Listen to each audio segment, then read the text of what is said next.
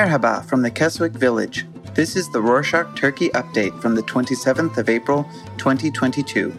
A quick summary of what's going down in Turkey. On Monday, the 25th, the Turkish court sentenced Osman Kavala, a Turkish businessman and activist, to life imprisonment without parole. He was on trial for his part in the Gezi protests in 2013. The Gezi protests were initially a sit in at the Gezi Park in Taksim against the urban transformation plan to turn the park into a shopping mall. However, the sit ins quickly turned into nationwide demonstrations when the police tried to repress the peaceful protesters. Following that, things got heated and demonstrators started protesting against the government's authoritarian regime. The authorities saw these demonstrations as a conspiracy to overthrow Erdogan, who was the prime minister back then.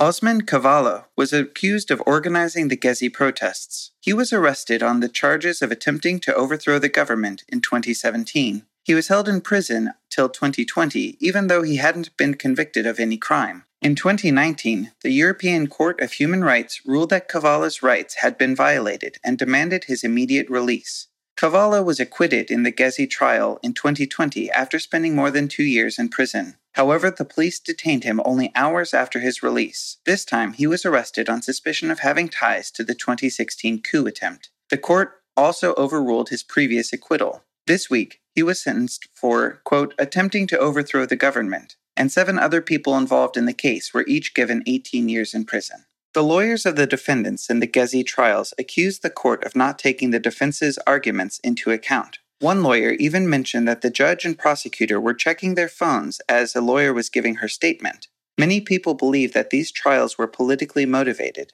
They think that the trial's aims were to silence the secular people who were against the authoritarian and Islamist policies of the government. Many also believe that the judges didn't care about the evidence presented or the statements of the defendants. They think that government officials instructed the courts to sentence innocent people to many years in prison. Moreover, some people mentioned that one of the judges on the case, Murat Bircan, was a prospective parliamentarian candidate from the ruling Justice and Development Party, or AKP, and President Erdogan, the head of the AKP, was an aggrieved party in the Gezi trials.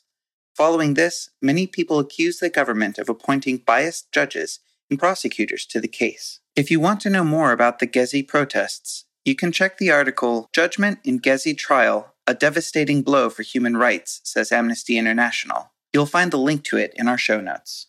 On Thursday, the 21st, a bomb went off near the building of the Turkey Youth Foundation, best known as TÜGVA, in the Gaziosmanpaşa district of Istanbul. Fortunately, no one was hurt in the explosion, and there was minimal damage to the surrounding area as well. So far, the police have found security footage that showed a woman leaving a bag on site minutes before the explosion. They also revealed that the bomb was handmade and had a timer. The police haven't identified the bomber yet, but they are still investigating the matter.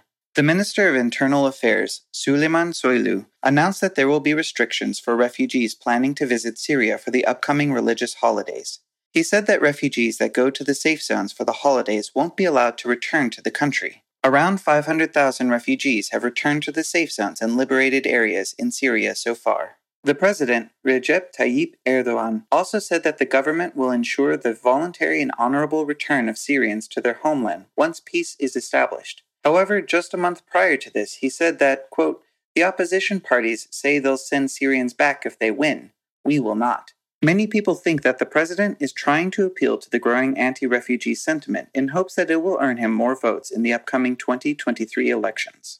In February, Kemal Kılıçdaroğlu, the leader of the main opposition party, the Republican People's Party, or CHP, said that he wasn't going to pay his electricity bill until the president revoked the price increases on electricity.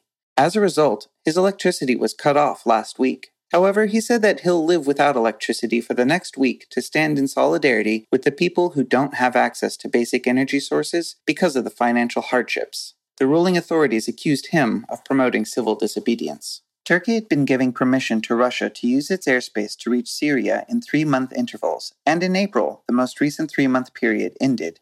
Following this, Foreign Minister Mevlut Cavusoglu announced that Turkey will not be renewing the permission. Turkey's airspace is now closed to Russian military and civilian aircrafts carrying troops to Syria. This move aims to increase the global pressure in Russia for its invasion of Ukraine. Following the meeting of the Ministry of Health's Coronavirus Scientific Advisory Board, President Erdogan announced that wearing masks in indoor spaces is no longer mandatory. However, he added that it is still compulsory to wear masks on public transportation and in hospitals until daily COVID 19 cases drop below 1,000.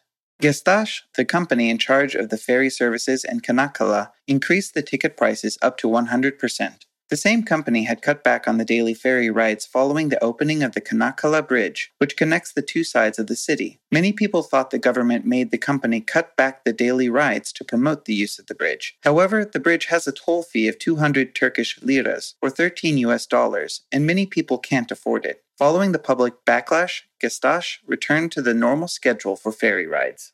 On Saturday, the 23rd of April, Turkey celebrated the National Sovereignty and Children's Day. It marked the 102nd anniversary of the creation of the Turkish Grand National Assembly, the parliament. The founder of the Republic of Turkey, Mustafa Kemal Ataturk, devoted the National Sovereignty Day to children, so the creation of the Grand Assembly is now celebrated as Children's Day. It is tradition that the political figures hand over their positions to children who become symbolic rulers for the day. Also, as a tradition, the members of the Grand Assembly of Turkey visit Anıtkabir, the resting place of Ataturk, to pay their respects to him on this day. However, President Erdogan didn't take part in the Children's Day ceremony. He has been skipping it since 2014, the year he became president. He has not explained the reason why he hasn't been attending the ceremony. Usually, Children's Day is celebrated with international festivals in Turkey. Young folk dancers from all over the world visit the country for dance festivals, and many schools host international student exchange programs. Unfortunately, because of the pandemic, international festivals were halted for the last three years. President Erdogan said that he hopes international festivities will go on as usual next year. That's it for this week. Thanks for joining us. Subscribe, give us some feedback, and tell your buds about us. Let us know your thoughts and ideas by emailing us at turkey at rorshok.com or follow us on Instagram and Twitter with our handle at Rorshok Turkey.